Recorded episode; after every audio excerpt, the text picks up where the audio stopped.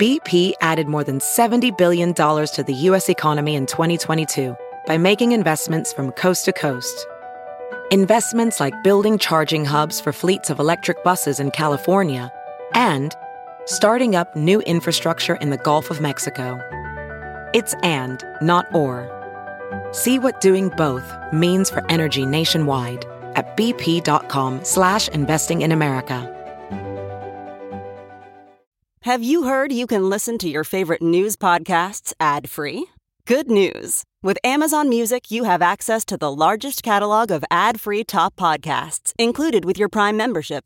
To start listening, download the Amazon Music app for free or go to amazon.com slash ad-free news podcasts. That's amazon.com slash ad-free news podcasts to catch up on the latest episodes without the ads. Hi, everybody. Welcome to the program. I'm Juliana Forlano. Thank you for listening. Thanks for tuning in. And thanks to the Political Voices Network for producing this show. We're going to do the headlines up front. And then in the second half of the show, we have Seth Shostak, the senior astronomer from the SETI Institute, that is the Search for Extraterrestrial Intelligence. He's going to weigh in on some of the things that were said by the military men. How do the military's experience of UFOs or UAPs jive with what the scientists are finding when it comes to extraterrestrial intelligence. Won't that be fun? I think it will. But first up, the headlines. Stay tuned.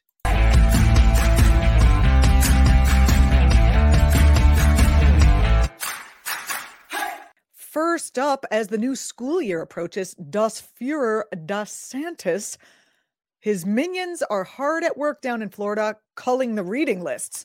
Slated for banishment from the school curriculum, Shakespeare's Romeo and Juliet for supposed sexual content. Now, I'm sure these kids are seeing worse on their kids' iPads on the bus. But anyway, Romeo and Juliet, no good. Of course, they're leaving Hamlet, who wanted to shtup his mother, if I remember correctly. Probably because none of them have ever read it. They don't even know it's in. Oh, Democrats, Democrats, wherefore art thou, Florida Democrats? Oh, yeah, you're being systematically disenfranchised down there. I forgot. Next up, special counsel Jack Smith. It was reported this week that he put out a search warrant for Trump's Twitter account back in January. This was the first known example of prosecutors directly searching Donald Trump's communications in the federal inquiry into the events of January 6th. Now, I'm not going to parse out what that means legally, what that means to the case, and what it means that they're looking for because other people on the Political Voices Network are doing a great job at that. I want to focus on the fact that Borg, pale Borg person, Elon Musk, who was in charge of Twitter, that's now X, but it was named Twitter back in January. He was in charge of Twitter when this search warrant was was issued back in January. He refused to comply with a federal search warrant for Trump's Twitter account, which of course cost Twitter hundreds of thousands of dollars in fines, but basically he didn't want to do it because eh, the warrant had a non-disclosure order which basically barred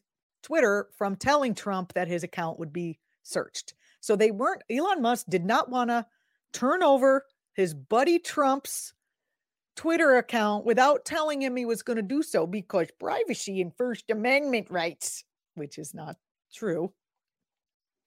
I want to point out the fact that men in power are protecting themselves over here.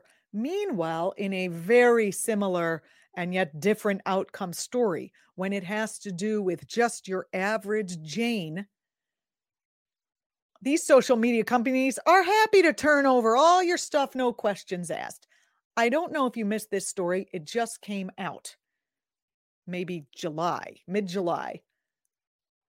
But there was an investigating officer that served a warrant to Meta, Facebook is Meta, Meta is Facebook, who then just turned over unencrypted chat sessions between a woman and her daughter about abortion pills And basically, the woman has been charged, and so has the daughter for abortion related crimes. Because in Nebraska now, you can be charged for abortion related cl- crimes. Isn't that interesting? How, when two men in power, they want to protect each other's privacy. But when it comes to a mom and her daughter talking about their personal health care choices, any old investigator Joe Schmuck can ask for your private communications, and Facebook does not even put up a fuss. I think Facebook should have put out there just to make sure everybody knows that those communications are not private. Supposedly, I guess me, the consumer, I'm supposed to know what encrypted means. And if these are encrypted and that's not encrypted, what exactly that means. Does that mean it's private? Does that mean it's not private? Personally, I'm of the mind that if someone can create the technology to encrypt something so that you can't read it, they can inc- eh, eh, create the technology to unencrypt it in case they really want to read it. So, Facebook owns WhatsApp. WhatsApp is supposed to be the private one that's encrypted. I it's just the whole thing is is disgusting, it's vile and if you need to talk to your your relatives about anything, I think we got to go back to the old fashioned way where you write it on a piece of paper and then, you know, burn it or eat it afterwards. People in power get covered for.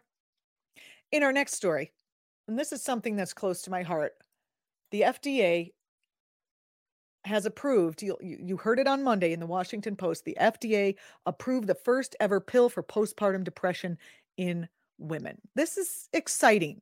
Um, clinical trials show that it's fast acting it's an oral tablet why is that important because women it's hard to get out of the house when you have a newborn or even it's a six months old because postpartum depression can last for years it can have very lasting effects and some of the other one of the other treatments which only came out in 2019 by the way just a few years ago is like a shot that you have to go to the doctors to get it's not easy um, it's like another pressure that a, a depressed woman may not be able to handle. Prioritizing maternal mental health, that it, it can we do that? Are we able to do that now? That is really amazing. I, I would be very happy to do that. The fact is that's un- the fact that, that what's so unfortunate here is the only time we do that is when there's a pill. now that we can sell something and make cash, now we'll start to prioritize it. I looked it up. The figures that are out there show that 20% of women have postpartum depression, 20% of women, mothers who just gave birth. Now, that figure can't possibly be accurate since number one, many women don't even know what it is and wouldn't know how to look for it. Number two, women are not screened for it. So I'm not sure how, the, how they could possibly get an accurate count. And number three, I have talked to women who had this, and I, I know a little bit about this. Women are ashamed that they have it, so they don't want to report it. They believe that maybe not feeling so attached to the child or um, feeling having dark thoughts about how difficult it is and even d- thoughts about how you know you wouldn't be a great mother and maybe you shouldn't be here. These are the dark thoughts of a depression.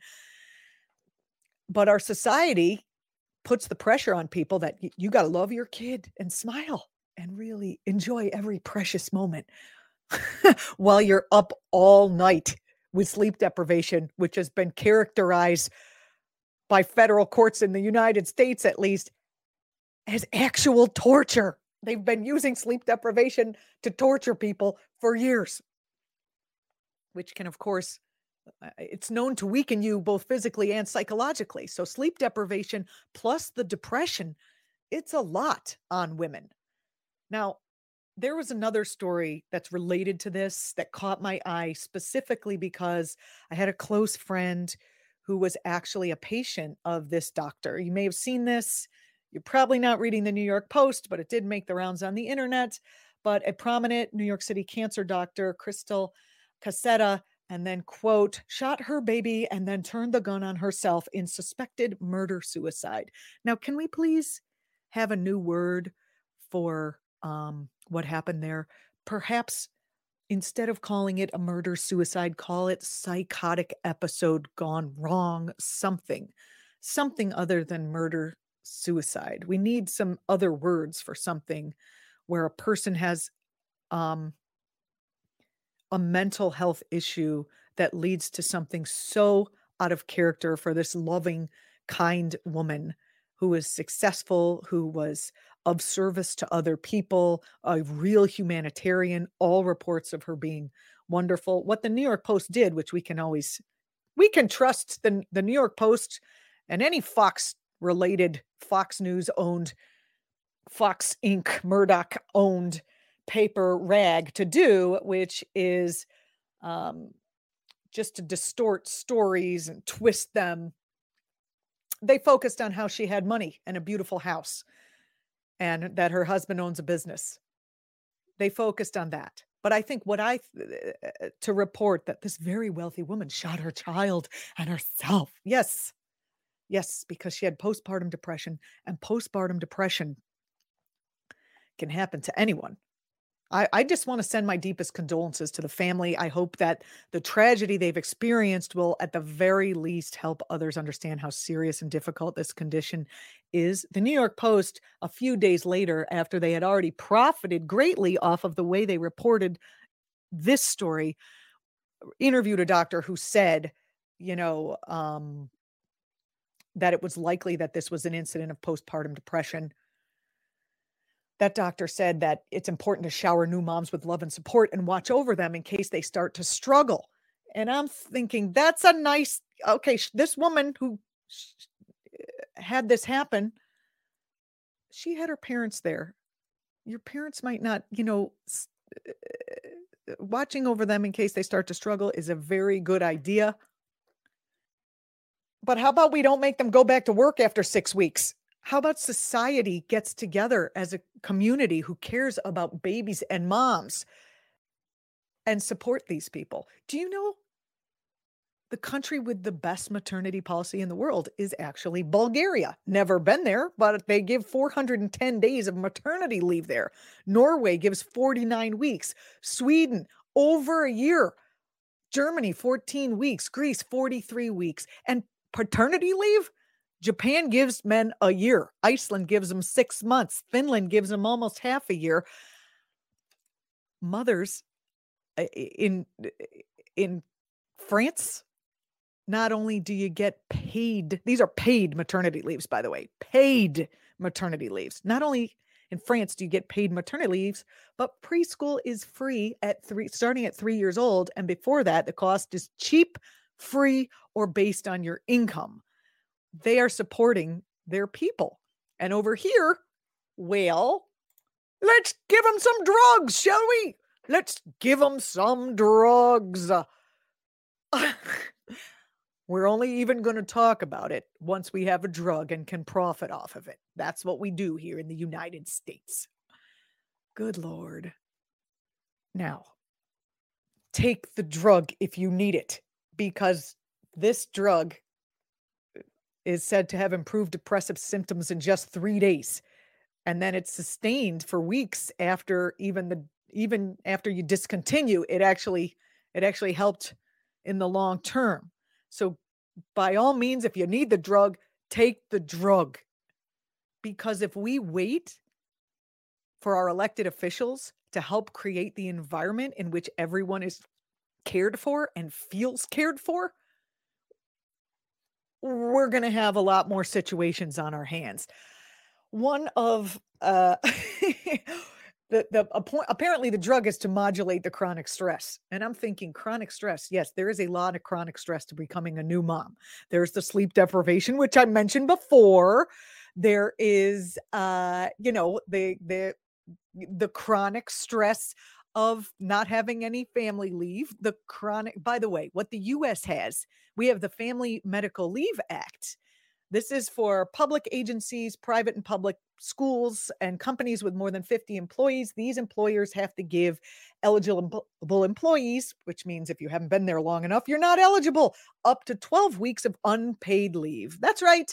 No money, but you can go away for three, four, you know, four months, but you better have saved up some cash because they're not paying you for that.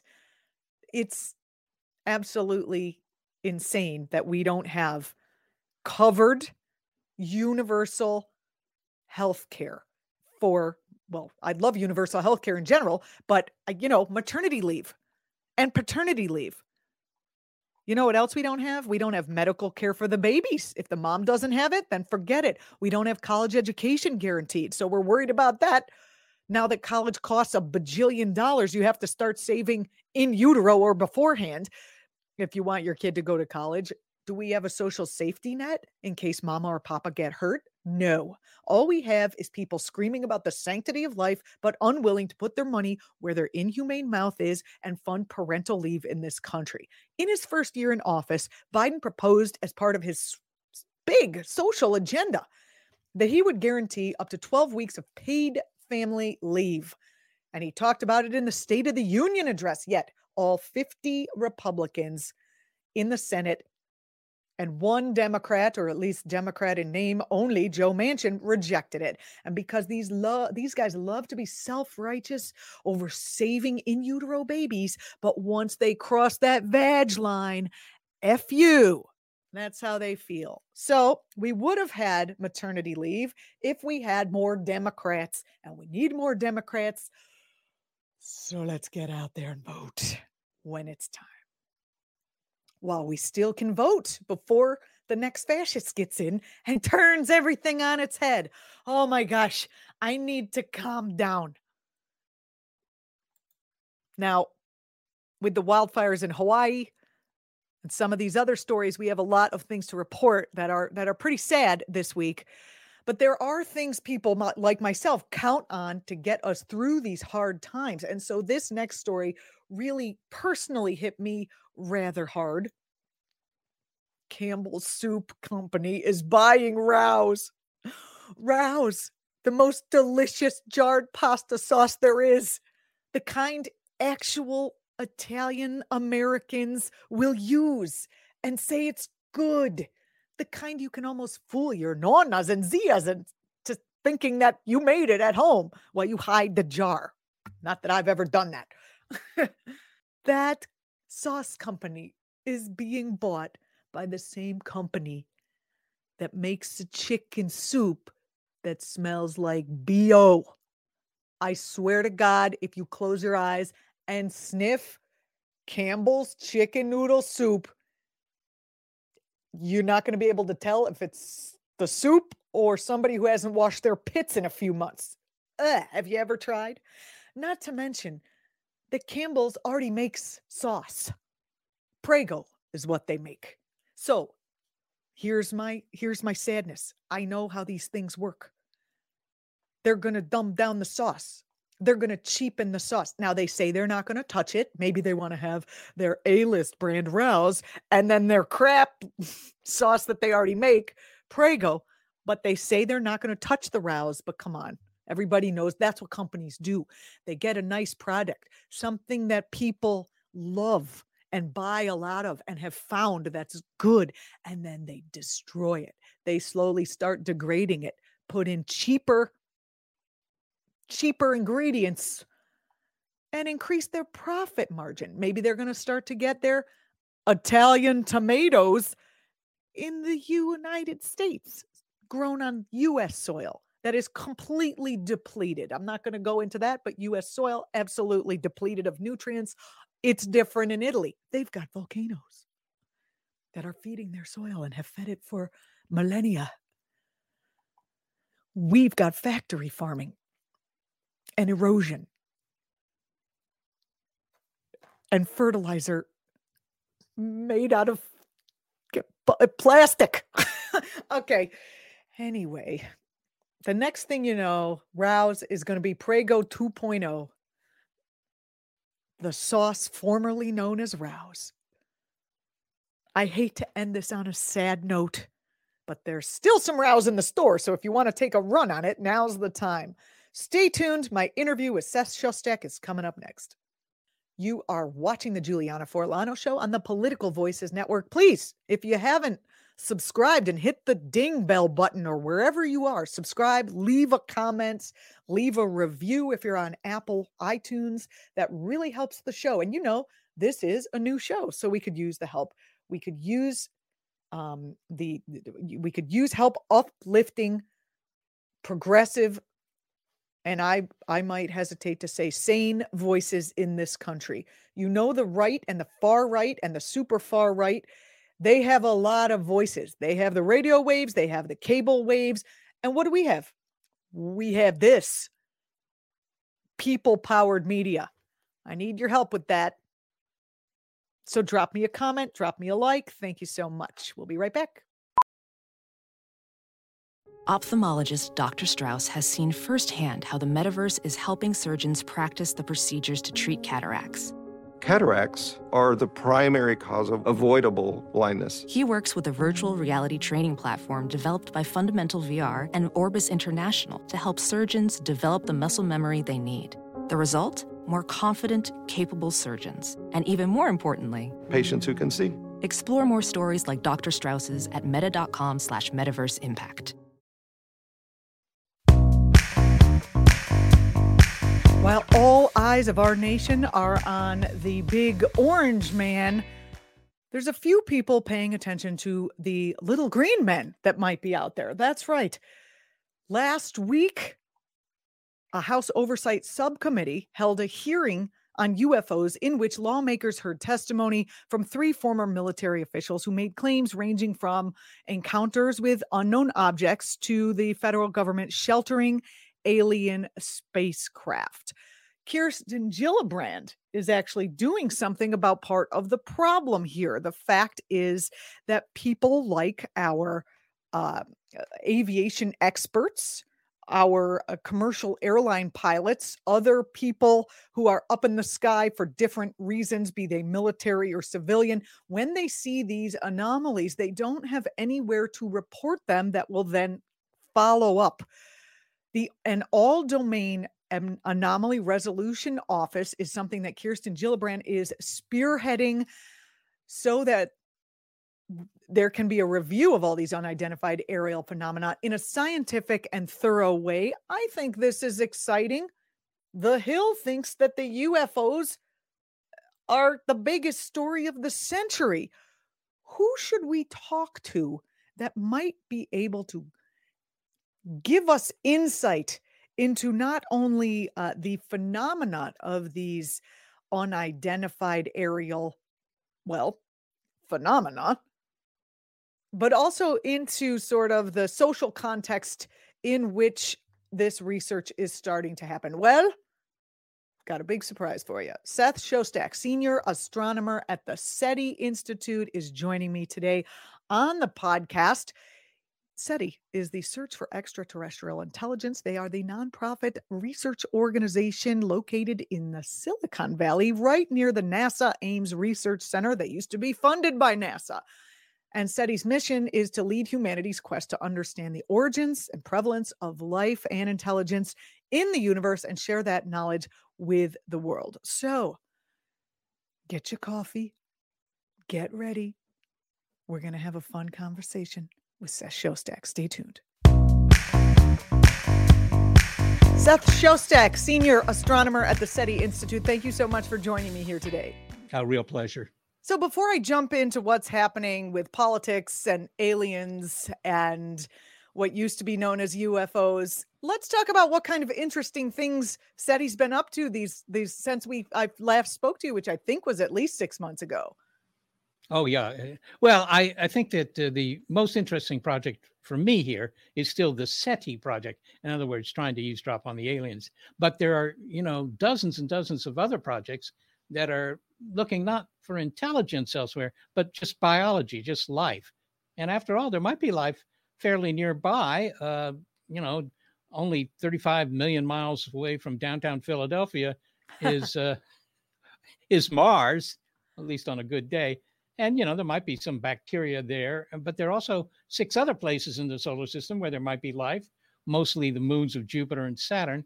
And, uh, you know, we're looking for that. That that would be interesting, even if they're only bacteria, just to find something that's alive that has nothing to do with Earth. Oh, how far off can the SETI work? Like, how far in the distance is the SETI work listening for um, extraterrestrial uh, signaling? Yeah. Well, uh, our eavesdropping uh, experiments, which are exactly what you're talking about there, we have a bunch of antennas about 300 miles north of San Francisco. Uh, you know, you can hear things from on the other side of the universe, if you will. You'll permit me that term. It depends on how much money the aliens are willing to spend on their transmissions, right? If they put a lot of power into their transmissions, then you know the signal will be strong enough for you to find it. If they're you know cheap, they might be cheap, or they might assume we have better antennas than we do. then maybe we don't find them because they're so far away that we can't pick up their signal. But in principle, there's no limit. Perhaps they do not um, want us to hear what they're saying about us. Well, they may not want us to hear them. I mean, th- this is something that is occasionally thought about eh, that, you know, broadcasting anything into space, whether it's a, a message to the aliens or it's just, you know, the six o'clock news, whatever on television, all those signals go out into space. You can't get them back. And they're mostly relatively weak. But on the other hand, if the aliens have antennas that are a little bit bigger than ours, they might be able to pick them up. And since you don't know what their personalities are like, you know, maybe they're just aggressive and they just want to, I don't know, flatten your planet or something like that. Well, that's so, my assumption. I mean, if we're the most, and if we t- take, if we think that humans are the most intelligent species, and then we look at how we've flattened our own planet, it it doesn't bode well for. Uh, although they might be intelligent in a way that that we have not gotten to could be, could be. I mean, you know, they say dolphins are intelligent, but if you've ever tried to have a conversation with a dolphin, you know it's a different kind of intelligence. That may be, maybe the aliens are all, I mean, maybe the only ones that, you know, care about our signaling into space, inadvertent as it is, would be the aggressive aliens who just want to come here for the, natural resources. Like, well, hmm, there aren't many natural resources uh, on this planet that they don't have on their planet, with the exception of the various forms of life how does it make you feel that Elon Musk is going up and tinkering with going up into space and wanting to go to Mars and uh, you know with private industry getting involved in something that it was normally uh, government uh, uh, projects? Yeah, well, I have no problem with it actually, and in, in fact, if you look at the history of aviation, you find that you know that's exactly how that developed. Right? It was originally the idea of these guys in North Carolina, you know, flying something on the the the beaches of North Carolina at Kitty Hawk, but you know, then they uh, gave it to the army. They sold this idea to the army, and the army could see, you know, World War One was coming along. They could see the advantage of being able to these machines that could fly for reconnaissance or dropping bombs or whatever the deal was. But eventually, aviation was developed not by the government so much but by you know commercial enterprises, and that's what drives most aviation today.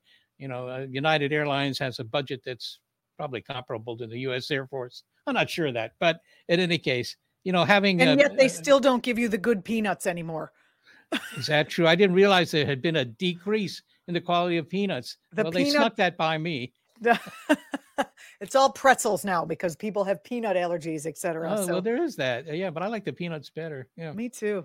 Me too. So that's interesting. That that kind of relates into a question I was going to ask you a little further down the line about the intersection between uh, what you do and the U.S. military. Because after this House Oversight Committee held their hearing just a few weeks ago on UFOs, which aren't called USOs anymore, um, there was this testimony, as I'm sure you know, from three former military officials making claims ranging from encounters with unknown objects to the federal government sheltering alien spacecraft.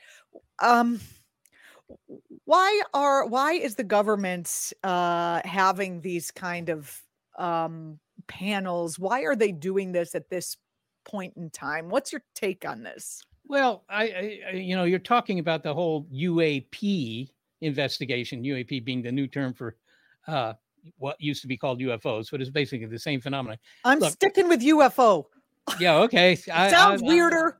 I, I, don't like how they whitewashed UFO into something else. Hey, I'm with you. I, I mean, I agree 100%. But on the other hand, you know, there's been government interest in this for a long time, ever since the whole phenomenon of UFOs got started, really in the late 1940s. And the reason was that the Air Force needs to know what's up in our airspace right? There's a simply a, a, security aspect to that. It isn't that things have to be kept secret, but on the other hand, if there's something flying around, right?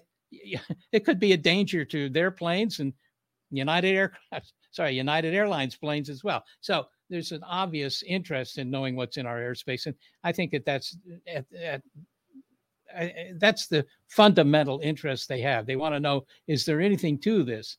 Now the stories, of course, go much farther, and they say, oh well, you know, the U.S. government has retrieved, as you say, um, alien craft. This fellow David Grusch in this House uh, subcommittee hearing maintained that the government has teams that go out and routinely collect debris from alien crashes. These aliens are bad pilots.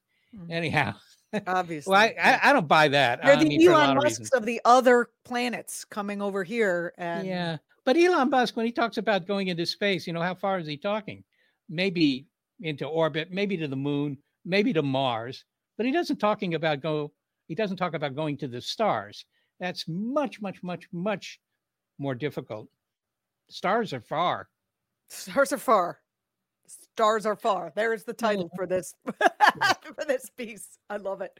If there were alleged secret government programs, why? Uh, I'm assuming the government would keep. See, we'll never know, and because they're secret for a reason, I would imagine. Well, First, yeah, but I don't. I don't know what the reason is, and you know, maybe you could concoct one, but you know, sure, is it also true that the Canadians are keeping it secret, and you know, the uh, Bolivians and Botswanans and the Belgians, and you know, all these countries are keeping it secret, or did the aliens only want to come to Earth because they like the fast food? I mean, it's it's just doesn't make much sense to assume there's a worldwide conspiracy to keep something secret that tens of thousands of scientists would spend all their time working on if only they could have some confidence that there was any truth to it. Yeah, you think you think it would get out. Oh yeah. I mean, yeah. I am looking forward to contact personally because I can't imagine with all of the the multitudes out there that we would be the only pinnacle of you know organized life um that just seems like a ridiculous proposition a, hub- my, a proposition based on hubris Exactly. I, I, think a lot of my relatives believe they're the pinnacle of something, but I agree with you. We're, we're probably not. I mean, you know, I can imagine the dinosaurs sitting around thinking, well, you know, we're it. This is the best evolution can do, and there'll never be anything more interesting than we are. You, Might be true, actually. what do you make? I hope not. What do you make of this hunger for aliens, though? It seems like people really want it to be true.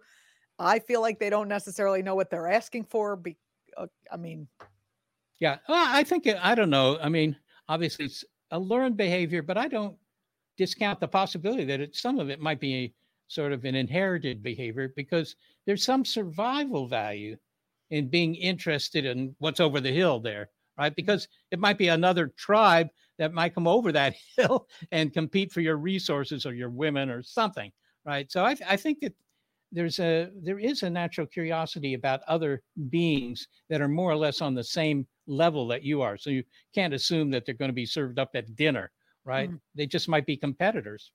We're such a uh, polarized nation right now that I thought may one of two things uh, one one of two things might bring us together. One would be uh, if we all agree that we need to address what's happening with climate change, but apparently that's not happening just yet. And UFOs and alien. If the aliens come and we can't deny that they're there and we might need to bond together to save the you know i that's my uh it's not exactly my hope but it's it's i feel like it's one of the only things that will get us back together at this point. As a professional welder shayna ford uses forge fx to practice over and over which helps her improve her skills. The more muscle memory that you have the smoother your weld is. Learn more at meta.com slash metaverse impact. Well, I have to say, I admire your uh, your your optimism and your idealism. Thank you. You're right. It's not it's not it's not realistic. I have to actually admire your optimism. I mean, I've I've known you for a number of years. You've been uh, searching for extraterrestrial, uh, you know, intelligence for a number of years.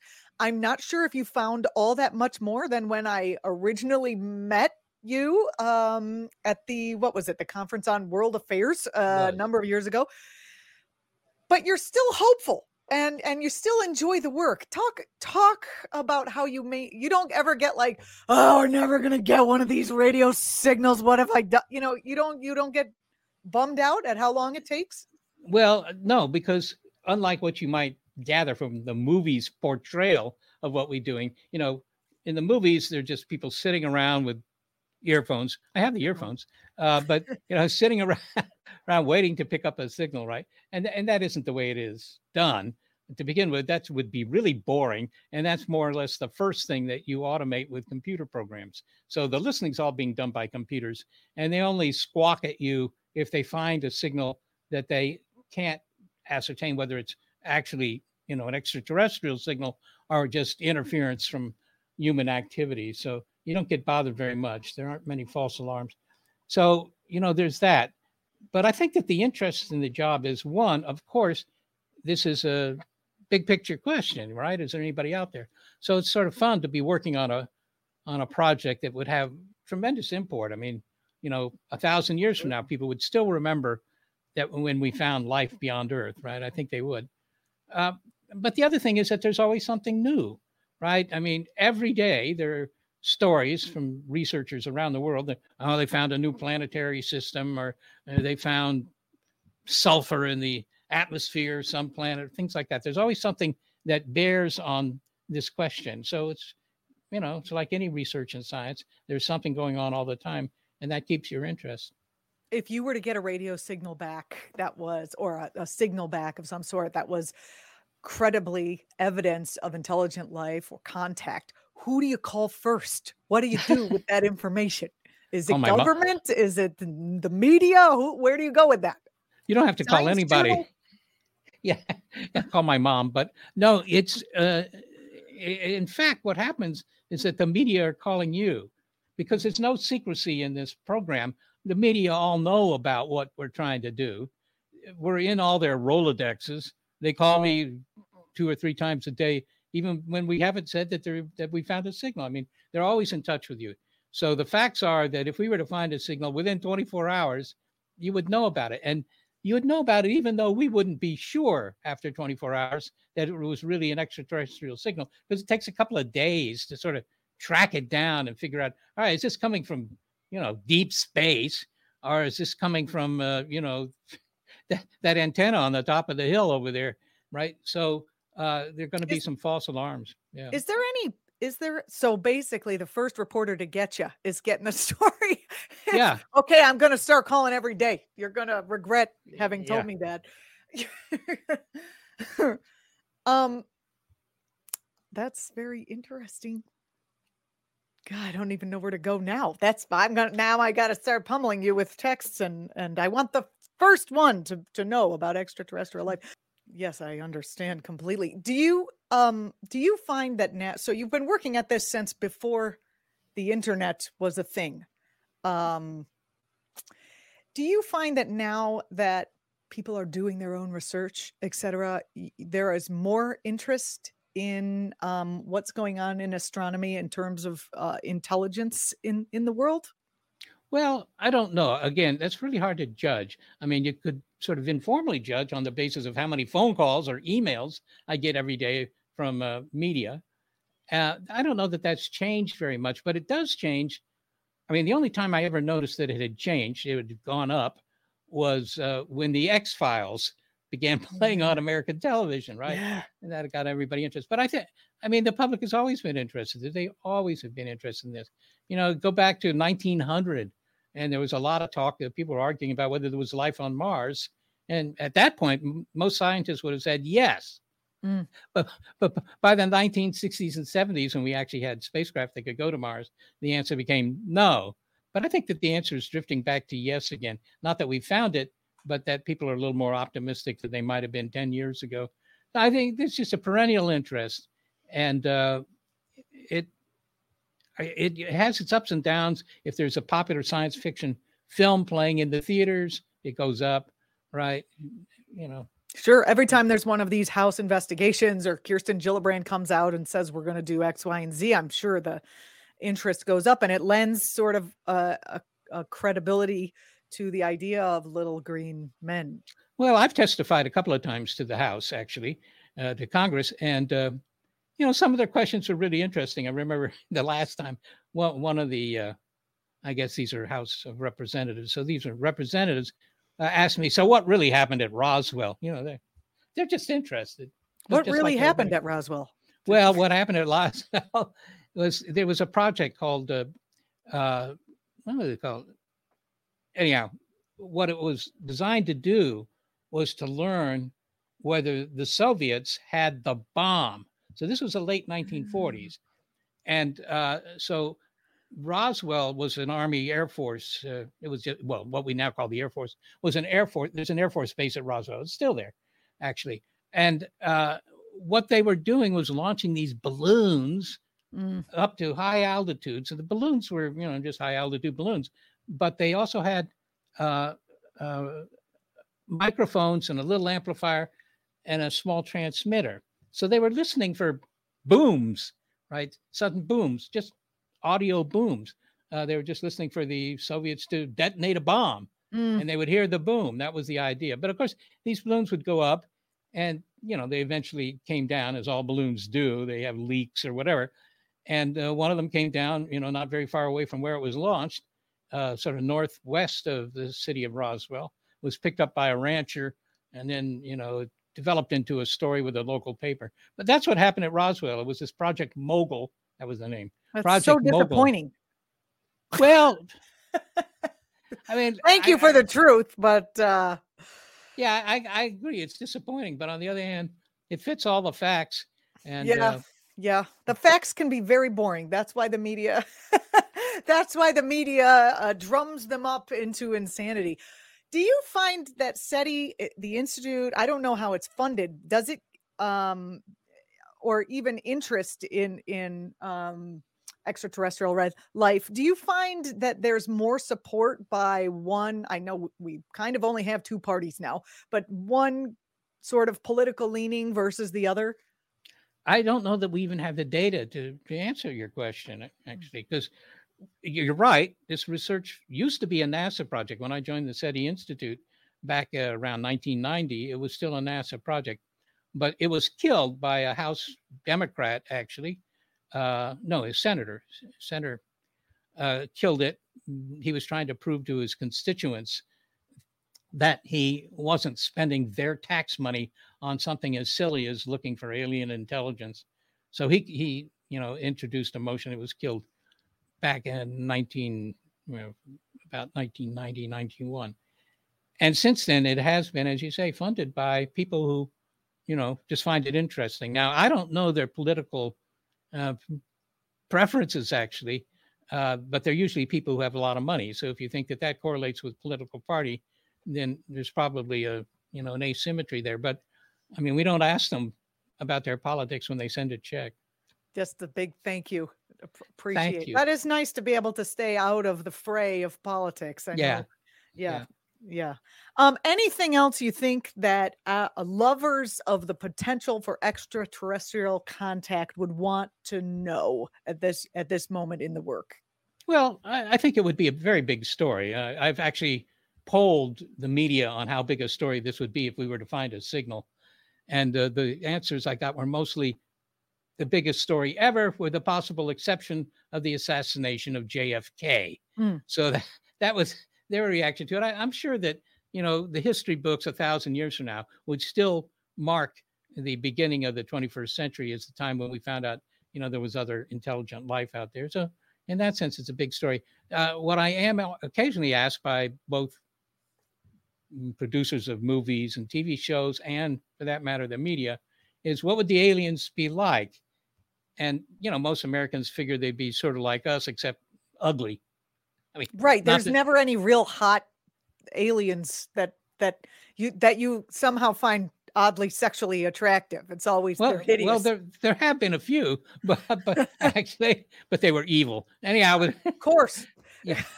but but you've already you've already pointed out that you know the big the big thing that's going to happen in the 21st century is uh, the invention of you know thinking machines Mm. We have machines that have AI in them already, but you know they don't do anything that your your dog couldn't do if your dog could learn to drive or something. I mean, they're they're very limited, but that will change quickly. And you know, by the end of this century, uh, the dominant intelligence on Earth isn't going to be a soft, squishy human. It's going to be some sort of machine. So, I think one of the most interesting things that you might learn from finding the aliens is what they're like, what they're made of. Hmm. Are they biological at all, or are they just highly evolved machines? And I, I bet my money on the latter. Fascinating. ah, yes, like it's their AI that finally got in touch with our AI, and and the circle is complete. I'm going on break. Yeah. Uh, thank you so much for coming on the show. I always love talking to you about about uh, astronomy or any any other things. Seth Shostak, thanks a, a, a bunch. I appreciate it so much. Thank you, Juliana. We'll see you again. This is Juliana Forlano for the Political Voices Network. Stay tuned. Thanks so much for watching, everybody. This has been the Juliana Forlano Show on the Political Voices Network, wherever you're watching. I would really appreciate it if you would subscribe. Obviously, we're a new show, so we're building and building. And leaving a comment helps too. So I'd appreciate that. First of all, I love to read them. Second of all, it helps the algorithm push this kind of info out through the fog and maze of online disinformation that is there. Thanks so much. I will see you next week.